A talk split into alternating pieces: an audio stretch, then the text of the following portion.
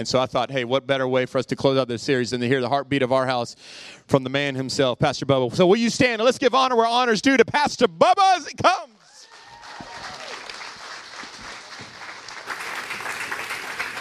All right, y'all sit down. It's kind of gross, y'all standing like that. All right.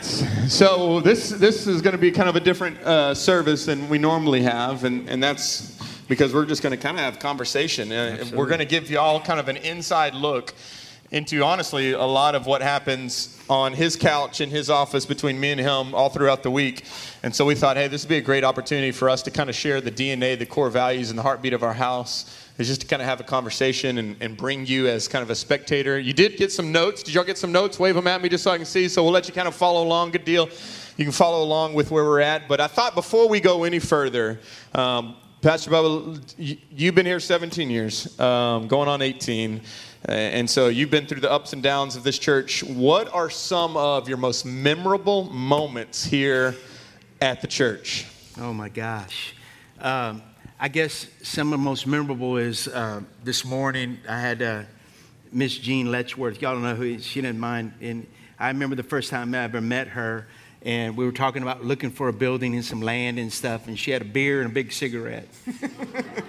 and, uh, and just seeing what God has done in her life. And then, you know, one of the neat things is her husband, Kenneth, became an invalid later on and uh, was confined to a wheelchair. And she actually took care of him for years. And he wanted to get baptized. So I remember getting like a, a big glass of water and just baptizing him with that water in his wheelchair and, and just seeing things like that. And I think about when Tracy and I and the kids came in the first time in the green van, we were driving to the Holiday Inn. We had no idea what to expect. And I remember our first service, we had 19 people. Half of them were my relatives, and one was an ex girlfriend. and uh, so you just never get, know. Did she get saved? she, yeah, she, her and her husband are saved, serving God, and so it was neat. I gave her a Bible. I, I gave that girl a Bible. You bring up a girlfriend. Actually, I got saved, and I went to her house when I got saved, and I gave her a Bible for her graduation gift, and um, God used that to touch her life. Awesome. So, awesome. But I think, you know, Josh is just, I look back and a lot of the memories of just going to the Holiday Inn. I mean, I remember going there, and right across from the Holiday Inn was a bar. And sometimes we'd have night meetings. And uh, like on a Thursday night, we'd have mid- midweek meetings on Thursday nights. And some people came in that were drunk. And one time the fire alarm went off and go, hey, the fire of God is about to fall. You know what I mean? Just, and um, I remember just, I remember when Pastor Josh came uh, he couldn't hardly grow any hair on his chin. And uh, it's true. And, and that's why I uh, don't shave it anymore. Right. this but, is 17 but, years worth right here. but, but what happened is I look at a lot of people that, that have just come. I mean, you know, the, and it's kind of neat how God just connects. I mean, I knew Lindsay when she was in junior high. Her mother brought her to me to counsel her. And, uh, and then I remember, you know, uh, just being at the Holiday Inn and just seeing the connections that God brought. I remember when you started playing the guitar, you were really just starting to learn, and Zach and and then Pastor Jamie. You don't know this. Pastor Jamie's a big man. He used to be a bouncer at Cowboys and play football at McNeese. And I remember when he came to be a part of. He used to be our children's church. Kids listened to him. And uh, now he's our campus pastor in Eunice. And then and Zach, you know, you, you were the first youth pastor, and Pastor Josh did a, a, great job. And then Zach took his place and then became worship leader. And then we sent him out to uh, Crowley and just celebrated this week with them. Uh, this is past week, three years. They had 286 people for their three year anniversary. Y'all give it up to God. They're just people's lives being changed.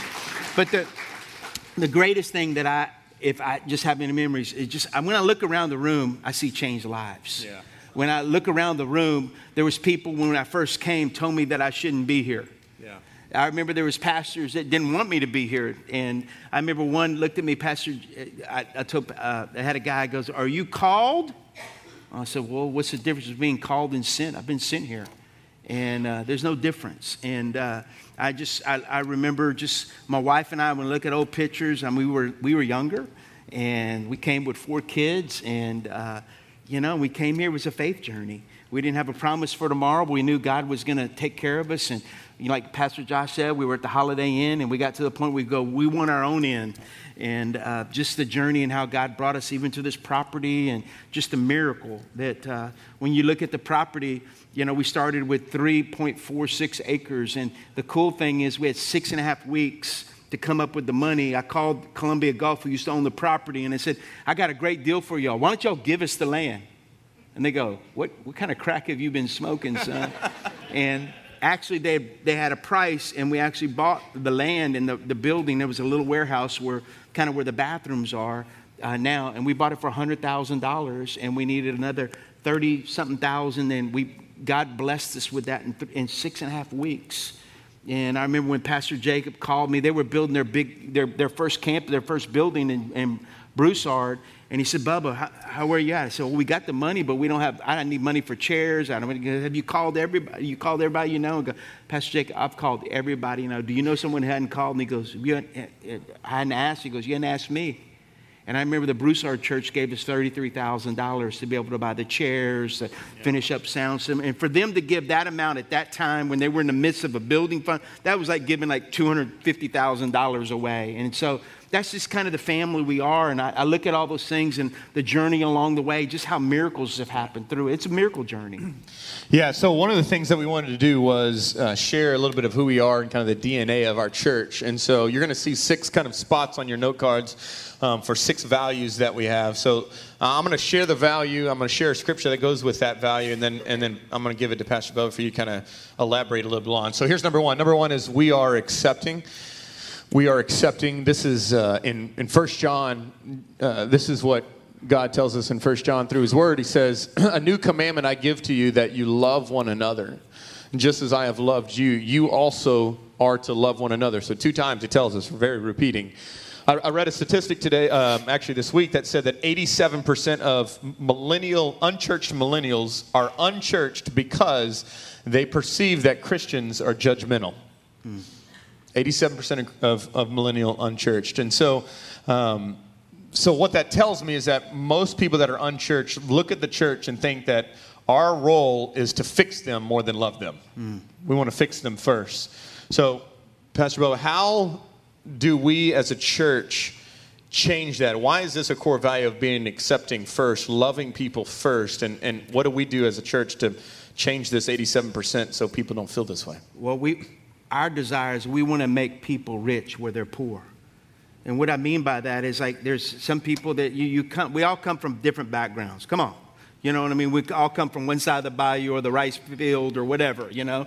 But we all have different backgrounds we've come from, even religious backgrounds, even religious hangups or things that people told us when we were young and we saw. And so we know that God loves people. And one of the first things that I did when I became a Christian is like, when I became a Christian, I, I got saved, I got filled with the Holy Spirit. Two days later, I was on the strip in McKinley Street in Lafayette sharing people, sharing with people about Jesus. And that's been my heart. And I went to Bible college. That's actually where I met the, the greatest, the, uh, the person I love the most here on this earth is my precious wife.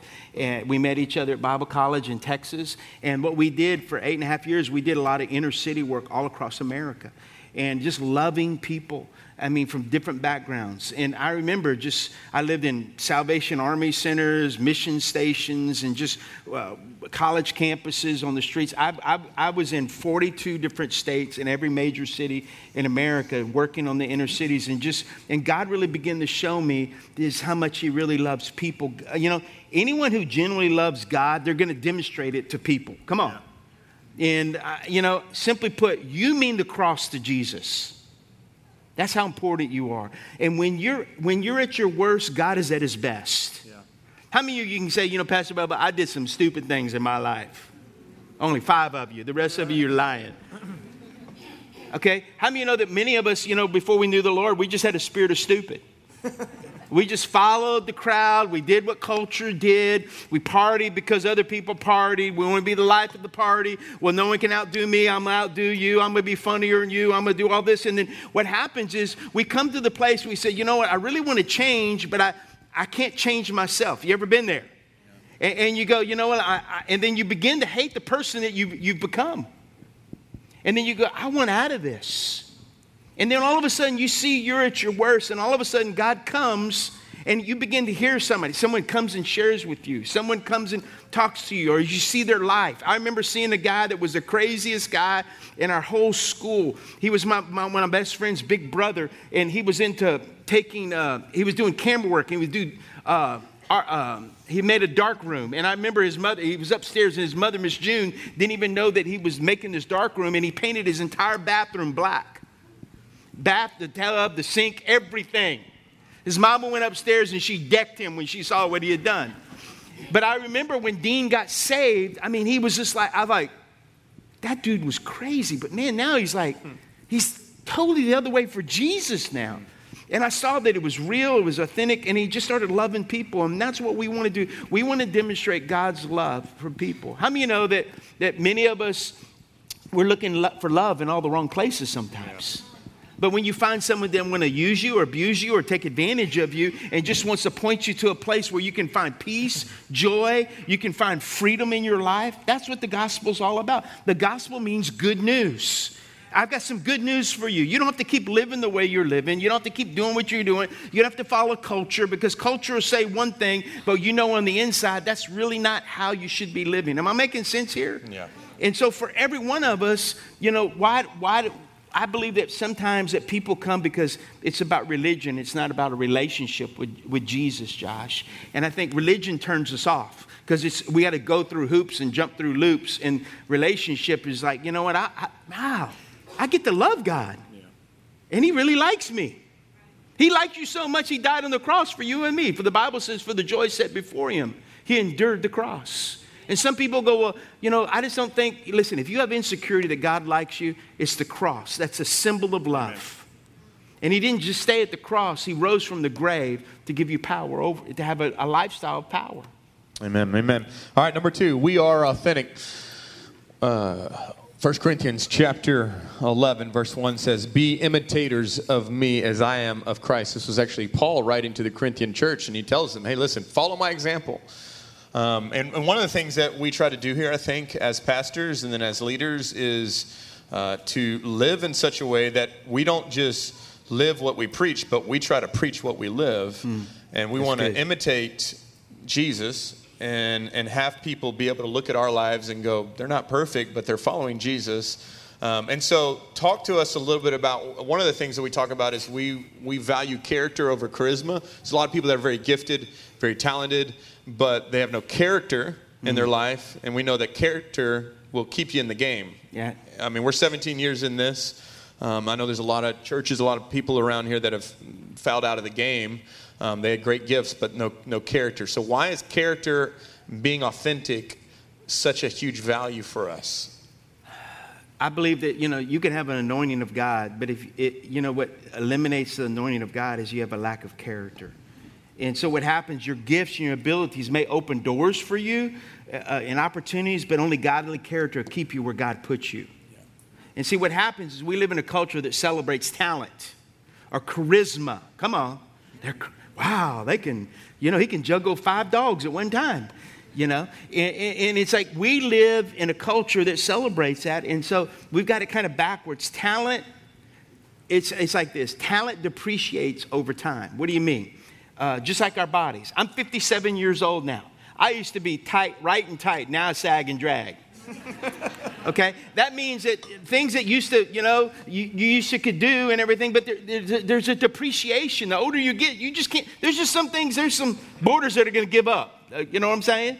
And, and, what happens is, is that we have, and see, I believe this integrity or character appreciates over time and for eternity. Mm. And so, character is, and, and integrity is, is your legacy. It's what you leave behind. Integrity is your destiny. You leave that behind. You know, it's like you have some people in your life that they had tremendous character. You know, I mean, I, I, I think about there, there's a guy, I'm trying to think of his name, is uh, was a young golfer in uh, Bagger Woods or whatever his name was. He was a, and when, no, not Tiger Woods, another guy. Bagger Vance. Okay. And he was 28 years old, and he had so much integrity. He had won every, he was the greatest golfer, they say, that ever lived. At 28, he'd won more, more things and all that. I'm not a golfer. I just, if I go on a golf course, I'm looking for ducks and geese. But anyway. but I read the story. But what happened is that he came to a point, and, and, and what happened, he had so much integrity that there was, a, there was this big tournament, and what happened, he accidentally, they're not even sure if he touched the ball or if he accidentally touched the ball, but he lost the tournament by one stroke because he was not sure if he touched the ball or not. And he had enough integrity. He said, It wasn't about me winning the tournament, it's about me doing the right thing. Yeah. And see, integrity is not what you see, you know, behind the scenes, but it's who you are in God. And see, we, we, we need a generation that sees people that are willing to say, you know, they have integrity, they have character. It doesn't matter what happened. And it's like sometimes, you know, Pastor Josh and i have been so authentic, I've gotten in trouble. When I go home, my wife goes, You, you shouldn't say that, Baba. You know, and it's like she's not getting on me. Me too. Okay, all right. and, and, it's like, and, and it's like I've even had people go, I can't believe he said that. Me either. But but one of the things that you know that we strive to do is that let people see that we're just like you. We struggle with the same things you struggle with. We walk through the same doors you walk through. You know, there, we get up in the morning just like you do. But I, have learned this, you know, serving God for 37 years, I've learned this. It's like I might not be the most talented, I might not be the most gifted, but one thing I want to be is I want to be faithful to God. Yes. And, and for every one of us, it's not about I mean, we didn't start this church to be the biggest church in the area. We started this church because we wanted to, we wanted to honor Jesus. And he, and he deserves not only my best, but he deserves my all. And we want to have a place where people can come, they can feel safe, they can feel secure, and they feel like they become, become successful in their walk with God and find a, per, a personal, intimate relationship with Him that they can actually grow. Because how many, how many of you have just been frustrated sometimes with your life? You know, or where you're going. Even in your Christian walk, how many you know that sometimes we can get dry, we can get things, but that we can come and we can tell people, man, I just, there's some mornings I've gotten up and I go, I just don't feel like reading the Bible. Pastor Bubba, you? You too? Yeah. But sometimes, um, some mornings, I just got to press through. But you don't know what that's going to do for you that morning. It's, it's creating an, a time where you spend with God. And then, God, when you spend time with God and you have time with people, let me tell you what happens. God can speak through you. God can use you when you spend time with Him. So. Amen. All right, number three, we are enjoyable. We're enjoyable. Uh, Psalms 122, verse 1 says, I was, everybody say that word with me. I was, I was glad uh, when they said to me, Let us go to the house of the Lord. So, Notice it doesn't say I was sad. When they, anybody said your parents said let's go to church and you were sad? Anybody?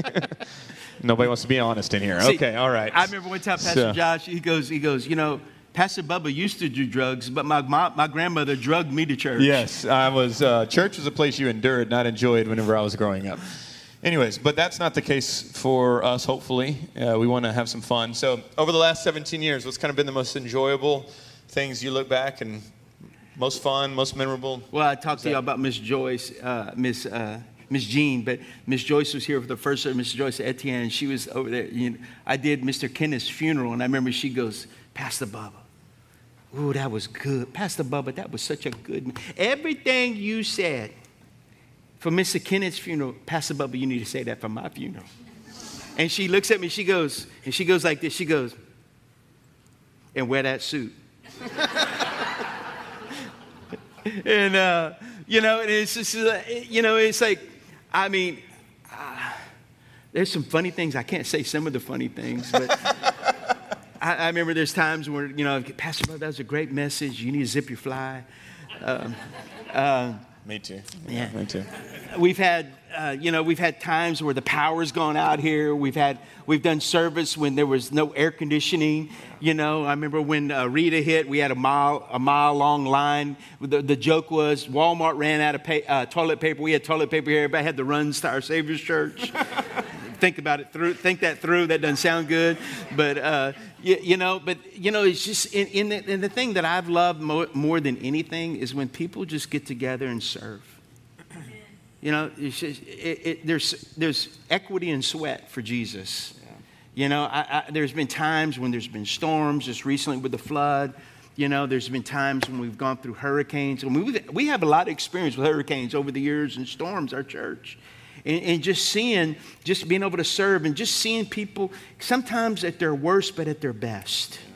Their situations are terrible, but they're at their best in their spirit. They're at their best open, being open with God and just seeing, you know, when everything else is gone, it's just God. You know, you can lose everything, but the one thing you can't lose is God if you have Him. Mm. And then you find out what you really have when you've lost everything. Yeah. And, you know, I think, you know, it's like, I, I, just think of some of the joy of just watching people and uh, some of the things that's happened. I've seen kids telling their parents sometimes, you know, just like, you know, and like you've seen people walking in the church and you see them kind of fussing in the car sometimes. And, you know, you can tell they're arguing and they come to church and it's like a spirit of joy gets over them when they see you. You, you know, you go, oh, there's Pastor Bubba. Uh-huh. You know, uh-huh, we got a little marriage situation, you know. but I love it when you see young people. Like this week, uh, it was kind of fun. I hadn't done it in a while, but I went and spoke to the youth group this week. And we had a great time. And I, that's what I used to do for years and go to schools and speak in schools, red ribbon, blue ribbon, whatever, and, and did uh, Bible clubs in 33 different schools and different parishes. And, and it's like, and it's like I walked away and I felt like, man, I'm not saying it in proud way. I'm going, man, I still got it. And but one of the cool things that I'd never seen, I was telling Pastor Josh and my wife, I said, you know, one thing I'd never seen when I asked people if they wanted to give their life to the Lord, there was not one girl that raised her hand, but there was eight young boys. And usually the girls are more sensitive, they feel things and, you know, hey, I want to, but it was just, it really, it impacted me and it made me think, you know, we need to raise up men in our house that are godly men that can be examples to a generation that's come out of it. It's so important, the next generation. Which actually leads to number four, which is that we are family. We talk about this all the time. You'll, people hear us talk about spiritual family and hear us talk about spiritual sons and daughters. Uh, Psalms 92 says, They are planted in the house of the Lord, they flourish. And so there's something about when people get planted into God's family, how their family begins to flourish. And, and um, I mean, you've been walking with Pastor Jacob for 37 years. I've been walking with you for 17 years. Um, we got a number of people that have been in this church for that, that long of time as well. Um, what is the power of being tied to each other in relationships, and, and what does that mean for people that are here that are maybe brand new into this? and are coming into a church where we've been together for a long time. So talk a little bit about that. What that's what that what's that been like for you, walking with those relationships for that long, and then what does that mean? Well, you know the scripture you gave, just going back there, they're planting the household, they will flourish. And I think that you and I've talked about this before, how people have come in sometimes, and people come into a church and they feel like they're a pot plant, you know, and it's like they're holding their little plant and they go, well, I'm going to see what y'all smell like, see what y'all sound like, see what y'all do, and I'm not going to get planted you know what I mean? And, and instead of getting, getting, putting their roots down, I, I like, I heard someone say, you got to get rooted to get fruited. And, and, it's like there's some people, you know, because they've been offended or things happen or someone said something or they changed the color of the chairs or, you know, they voted on the carpet or whatever. We don't do that around here. You don't vote on us and we won't vote on you. Is that all right? and so, what I, I, believe that for us is why family is so important. When I think about longevity and family, like you're asking, is that I think about Billy Graham. When you say Billy Graham, there's this, there's this like, wow, Billy Graham's been everywhere. But when you look behind the scenes, he's, he's had people that walked with him from day one, the first crusade. And the newest guy that had been on his team had been there 20 years. So longevity means a lot. I believe in the word covenant.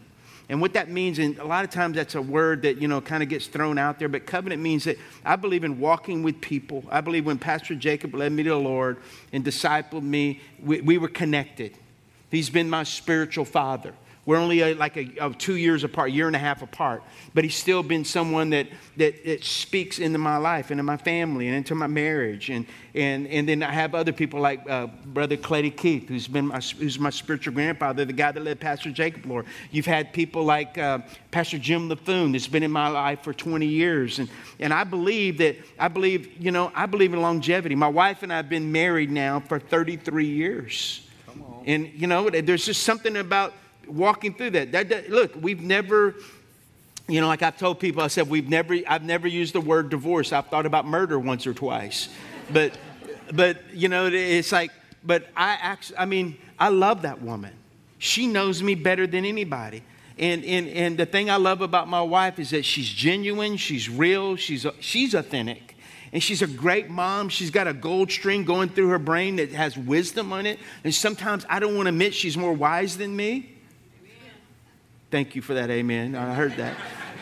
Uh, but I thank God for that. I mean, when God puts couples together, different ones of us have different strengths and different ones of us have different weaknesses, and we should complement one another. Marriage is about becoming one, it's just which one. Anyway, you didn't get that. But, but I believe that, you know, why is that? Because, you know, when I look at Josiah up here in the front, I remember he, when he was born. Me He's too. Like, yeah, you did too. You were there. I wasn't. I was after scene. But anyway, but you know, it's like you know, it's like I see him and I think, you know, there's a future for him one day. There's a future for our children. Yeah. When I look at that, and it's like I believe that every one of us, when you come here, I believe it's we're building not just for now, we're building for generations. Yeah. And you see, what happens is we, we build different ways. We build relationally, revelationally, and generationally. What does that look like? And so, why did churches fall? Why did they stop going? Why? Because they don't build generationally. They don't build for the next generation. And one day there'll be, uh, you know, one day I'll be Paul Paul Bubba, you know, a Papa Bubba, or Old Man Bubba, or whatever I am. And then there'll be Pastor Josh, and there'll be someone next to him. Are you hearing me? It could be him, it could be someone else. I don't know. But we know that, and it's like in every one of our campuses, we're always looking, you know, it's like, you know, how do we build? For the next generation. We want, we want, we want, we, I believe this when, when you build generationally, you build, I believe that the church is here for a lifetime. Think about it. Our church has been here 17 years. I've been in England churches that have been there. I've preached in churches in England that have been there for a thousand years. You think they could give you a little perspective about church? Mm-hmm. And, and it's like, you know, just what we're doing is just it's incredible. It's, it's amazing. It's a story. And we go look at it. We, we started humble, small beginnings. And now, now we have three campuses. And, and, and it's like, I, I would encourage you, if you've never been to the Crowley campus, get up one morning, sleep in, and go at 10 o'clock. It's downtown at the Rice Theater. And go and see what God is doing at that campus. It's amazing. And if you want to go and, and, and, eat good barbecue in the afternoon, go to the, uh, you know, 1045 in, uh, in Eunice and go see Pastor Jamie and Cheryl and see what God's doing there at the Eunice campus. We just celebrated 10 years a couple weeks ago. And, and it's like just, it's amazing because you know what God is doing is so much bigger than what he's doing just right here. Yeah. It, he is. And, um, you know, and I'd encourage you, just do that. Just go and say, hey, I'm here. And they go, who are you? Uh, you know, and so, but uh, it's neat because I come now, I used to know everybody. Now I look at my wife, who's that? She goes, I don't know. I go, Josh, who's that? I don't know. And so what's happening is God's moving in people's lives and touching people's lives. And I believe that we, as we grow bigger, we grow smaller. That's the beauty of life groups. That's the beauty of, of freedom groups, and I've seen what God's done in freedom. I mean, it's amazing what God has done in freedom. People have literally, God has really just set people free. And because they've been set free, they're, they're, they're not ashamed of what they used to be or their life or where they, because let me just tell you something. Look at me. Your past is your past. But when you come to Jesus, you know what he does? He erases the past, he washes it with his blood. And then what we do is we live for today. We, you know what? I want to be obedient for today, what God's told me to do. Tomorrow will come, but my past is my past. My past is not going to keep me from doing what God wants me to do today. Amen? And Amen. some of you, you need to get out of your past. What do you mean? Quit allowing the enemy to tell you who you are. Remember this you don't fight for victory, you fight from victory. See, people going around, I got to get the victory. Jesus already won the victory. You fight from victory, not trying to get it. You fight from it. Amen. I'll shut up. Sorry. Amen. Sorry. Philip, preach. Anyway. When you start leaning forward, that's when I know you're oh, going yeah, into another mode. All right. it, it is, isn't it? Tracy, yeah. All right, let's move on. Number five. Uh, we are generous. We are generous. Uh, one of the things we try to be here at our church, of course, is as generous as possible. Um, which First Timothy, Paul was telling Timothy to tell the churches, tell them to use their money to do good, that they should be rich in good works. Mm. Um, and generous to those in need, always being ready to share with others. By doing this, they will be storing up their treasures as a good foundation for the future, so that they would experience true life. Now, the Bible makes it really clear that everything that we have is, um, is a gift. Our marriage is a gift, our finances are gifts, our children are gifts. Uh, every talent that we have is a gift, and that we're not owners, we're stewards of those. Right. And so we know as a church that God has given us people, which is why people are so high value to us because we're stewards of every person that God brings in our church. But we also know that every resource that God brings in our house, we have to be wise stewards of that too. Um, and so, as we tell our church to tithe, to give to our church, we also give that give a lot of that away. Right. Why is that? What's the heart behind us being trying to be as generous as we possibly can? You're never more like Jesus than when you when you're living g- generous, when you give generosity. You know, one time we did, we, we went around town, we were buying groceries for people. Remember that? It was years ago. Some of you Buying were here. gas. Huh? That's right. It, we were buying gas for people. We had this one lady, and, and she, you could tell she was like, she was on her last 10 bucks. And she gave it to her daughter, and we were going, all right, we, we were kind of filming it and go.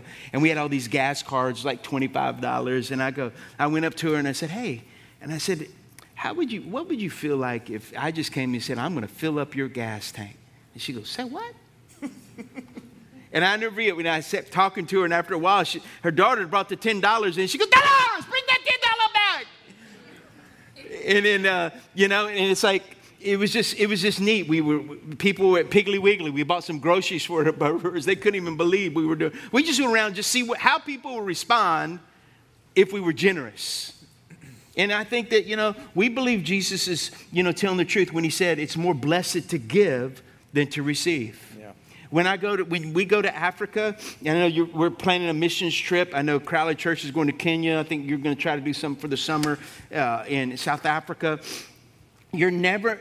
Let me just say this: you just don't realize the effect you have. We, if you go to Pastor Willem's church, give you an example, if you go to their campus in Potchefstroom, South Africa, we've, we've been able to help little kids with orphans. Like Damon went there with me, uh, a couple, you and I, yeah, and Saya and Luke were there, and they actually helped build homes for these, these couples that were building, uh, raising orphans in their homes that we're a part of. We were able to, if you go to their church, their prayer tower at their church building, our Savior's church paid for that. We built that. So you go there, and in, the townships where there's kids, and I mean, my son Andrew lived there for a year, and he had long hair and a beard, and he went. I went with him one time, and he was delivering clothes, and they go, "Look, Jesus is here! Jesus is here!" You know, and um, and, and, it's like you just see that. And then with Kenya, with Matthew Murray and, and, and, Becky, you know, this year, through all of our campuses, we've given almost $25,000 away to the orphanage in Kenya to help dignity projects for girls that, that when they go through their, their, their, their time, uh, they, they, they understand hygienes and they give them a pack of underwear and hygiene things that they can so they don't have to miss school. And, and they're teaching them dignity because in that culture in Kenya, if a man wants you, he can have you.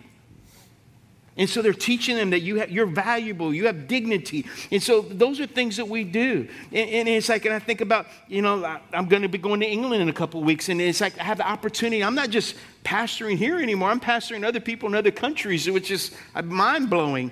But to see the impact of what God's done. And it's like, we don't just give 10% around here, we give more than that. And our desire is we want to be a generous church. How can we tell you to be generous if we're not generous? And you know, the Bible tells, commands us to, to tithe.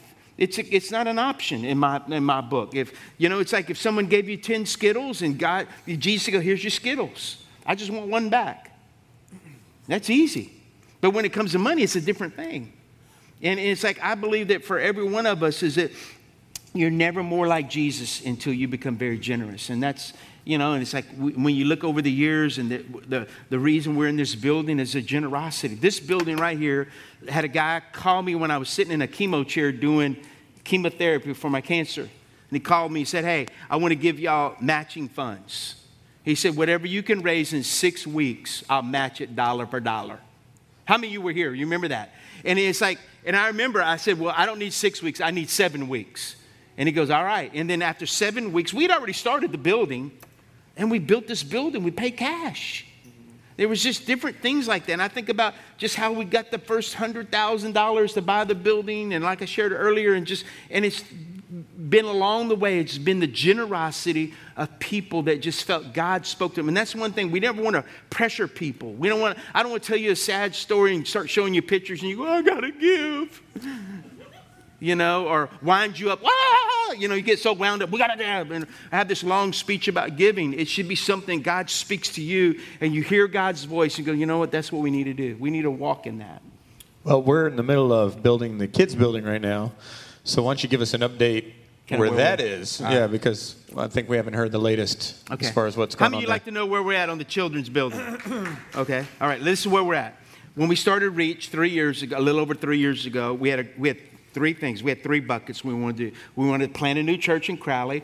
The first two hundred thousand dollars. We raised. oh, Let me just say this: in three years, we raised over five hundred. Was it five hundred and a half a million dollars? How many? That's a lot of money. Okay, how many of you like to have that in your pocket? Okay, well, it depends on what you do with it. Anyway, and so what happens is we the first two hundred thousand that we raised, we gave it to the Crowley campus to start. The second thing is that we did is we gave eighty thousand dollars. It didn't just happen all the time. We just as it came in, we gave uh, eighty thousand. We we invested into the Eunice campus and to enhance it, they had to do some remodeling sound systems, and it's ungodly how much things cost. It's just crazy. And then, and then what happened is we sort of, We had money left over, and we sort started building our building here. Now, when I say we, that means all three campuses gave toward this. Does that make sense? It wasn't just this campus. And so, and we, we try to find where, where's the biggest need. And so, right now, what we've done, we've spent a little over $200,000. We've got the shell built, the plumbing, the pre plumbing, the pre electrical, all those things are done, ready to go. And people go, well, where are we at? Well, we got the air conditioner bid in, and I'm like, I almost had a massive heart attack. It was, the bid was $72,000 for air conditioning system. And you go, what is in the air conditioner? Is there gold in there? And, and I remember we, we had to go back to the architect and do some things, make some adjustments. We brought it down to $42,000. I mean, that's a good adjustment. Mm-hmm. Saving 30000 we saved $30,000. So where we're at in that, we need, to, we need right at $200,000 and to finish it out. Our goal is to try to finish it out by the end of the year about you know and so i would love to this is what my my dream would be to have the children actually before but my long-term dream would be in there before easter next year are you hearing me i mean we got everything ready to go we know what we got to do we know how much things are going to cost but uh, we're just at a point. and and for us is that's where we, we're going to do a miracle offering what day is that November 12th, where we're just asking people to start praying. And we're not going to do a money series or anything like that. We're just going to say, hey, this is what we're believing for. Ask God what He would have you to give. And we're believing by the end of the year, hopefully we can pay that out. We've seen God do great things before because we've had people come and give us. When we had a gift this past year of $30,000 someone gave us. Another person, we found out we had some kind of some money that came in, that something we had done a while back, and it was $55,000. And all that went into the building. You know what I'm saying? And so that's where we're at. Does that make sense? Yeah. Okay. Donkeys shake their heads. We're just asking you pray and ask what God, what you could do. And that's what we'll finish. Because let me just say this. How of you know when you come here, you know, you know what? We might, down the future, we might have to build a new sanctuary. Yeah, okay, we can go to five services, or we can build a new service. No, I asked him the first week. I said, "Man of God," because you know I really want to be the one. I said, "Man of God, I got to be here." You know, and he, you know, Pastor Josh, he was ready. And I go, "How was your first service?" Pastor, it was like running a marathon. and so, you know, it's like that's where we're at. Hey, I just I believe this. I never want to put our our church in a place, a position where we're just financially strapped. You understand what I'm saying? And so, how many of you know if you own it, you own it? Come on. Difference between a renter and an owner, right? Yeah. And so that's that's where we're at. Amen. Amen. I believe we're full of vision, and God's going to give us some provision. Amen. Hey, number six, last one is uh, we are powerful. We are powerful. Matthew 16, 18 through 19 says, On this rock I will build my church. This is where we get this title of this series. I think it's a great way to close it out because Jesus was possessive of his church. And so we need to be too. And this is what happens when he builds his church that the gates of hell will not prevail against it. And so we talk about being a powerful church. And uh, it's not us being powerful, but God powerfully working through us to see change lives. Uh, that what we're seeing right now uh, is a miracle. I think we're a miracle in motion as a church. Um, just seeing what God's doing, healing marriages. Just even the growth we're talking about. Yeah, Well, just seeing, for those that don't know, we've gone from um, about 400, 500 people, and in three years gone to about 1,200 people, which is just a miracle, of course, in motion as God's changing lives. And, and one of the things that we talk about behind the scenes, and I don't think we talk about this a lot in church, is we want to design services that don't attract people. We want to design services that attract God. Hmm.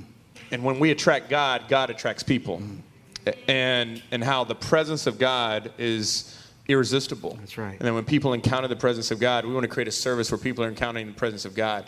So, one of the things that we do talk about, though, a lot is that the, that the local church is the hope of the world. And, and people will go, well, isn't Jesus the hope of the world? Yes, he is, but he uses the vehicle of the church to bring that hope to people. So, talk to us about why that's so important because we're going to be planting more campuses. We're going to be growing our churches. We're going, we went to three services. We'll be going to four and five probably in the coming years. Um, why do we make those sacrifices? Why is it such a big deal for us uh, when it comes to that? I believe, you know, as Christians, there's two things that we have that other religions don't have. Well, other religions have it. One thing is hope. Another thing is, is resurrection power. Okay? The resurrection is powerful. That we know that Jesus was crucified, that he cared enough for us, that the, the value that you have is called the cross. And then he died on that cross, and they put him in a grave, and he rose from the grave. But the incredible thing is, I was reading about it. This, if I want to put it in a sentence, you know, Jesus saved my life, but the church saved my soul. Mm. And, and, and, what happens is, I was reading it this morning. It's in Acts 4:13, and it merely made me think about this morning who we are and where we're at. And it's like when Peter and, and John they were walking by, they were going into the gate, beautiful, and as they were, there was a guy that was a, a beggar, and he was lame, and he began to ask alms, or he began to ask them for money. And, and remember the famous quote: "Silver and gold have we not." But what we do have, we give to you. And what happens, they prayed over him, and all of a sudden, the man that was lame, that everybody knew that walked by to get into that gate, all of a sudden he rose up and he began to walk and leap and shout. Now, how many of you know that might freak out some religious people? And the religious people hated the disciples, but there's one thing, because the Bible says they were jealous of them. They were jealous. But in, in, in, verse 13, he said, When they saw the boldness of Peter and John and perceived that they were uneducated, common men, they were, they were astonished and they recognized they had been with Jesus. You know, there's a difference when you've been with Jesus. And it's like, I think about our culture. You know why I love this, this area, this culture? It's just simple people. We come from a culture that is, can be religious, a religious culture, but I, I found that when people come to know, have a relationship, get out of their religion and find Jesus, all of a sudden they're hungry for more of what God has for them. And they believe in miracles. They believe in the power of God. And I believe that for many of us is that, you know, we can look around this room and we go, you know, I know, you know, I know what they were like before, but all of a sudden they go, wait a minute. They're different because they've been with Jesus. Mm. It's not because they've been to our Savior's church, it's because they, they've met Jesus. Yeah. And that's what Pastor Josh and I, you know, when he's talking about that Jesus, the Bible says, if I be lifted up, Jesus said, if I be lifted up, I will draw all men to myself. Yeah. We don't want to draw people to ourselves. That people that have talent and charisma can draw people to themselves, but yet leave people disappointed. We want to be like good hunting guides and point you to where you can get the most where you can get. We were saying, hey, this is where it's at. That's what I love about, uh, you know, when I think about life groups, I think about freedom groups, I think about your journey. It's making those steps to find God. And I believe that for many of us in this room this morning, the reason you're here is because some, God has done something in your life. Either you saw someone's life change, or you came because someone invited you, and all of a sudden God began to touch you. Let me ask you, let me, let me just observe. How many of you came because you were invited? Just raise your hand. Okay? Wow, look at that, Pastor Josh. Look around the room. Okay? How many of you came because you just heard something? Something going on over there. They got music and smoke. No. Or, or maybe you heard about someone that really got radically changed. You go, I got to go see that. Anybody like that? Come on. All right, there you go. And see, let me just say this Jesus didn't come to make bad people good, He came to make people that are spiritually dead alive. Yes. And that's, that's our heart. And if Jesus saves your life and the church can save your soul, and then you can do life with others, you know, it's, I believe this is that the greatest impact that we can have in people's lives is just loving them the way God loved us. You know, when I look around this room and I, I look at people and, that I know and what God has done in your life, I'm just amazed. Because you know what? You know why you know the Bible is not written by men? Because there's imperfections in this Bible in people's lives. Peter would have never denied Jesus if he wrote the book himself. Are you hearing me? And then I look at Pastor Josh, said, we're not that good. we're, not that, we're not that smart. It's just God. I remember the first time we went to a church growth thing and we looked at each other. I looked at him and said, Well, man of God, everything they tell you you're supposed to grow a church, we did wrong. We just, we, I mean, we just loved Jesus and God just knew we were just trying to love him. And so let me just say this and just wrapping it up. If you're at a place in your own life, we can talk about all these things, but here's the heart. The heart is this if you know Jesus, he'll change you from the inside out.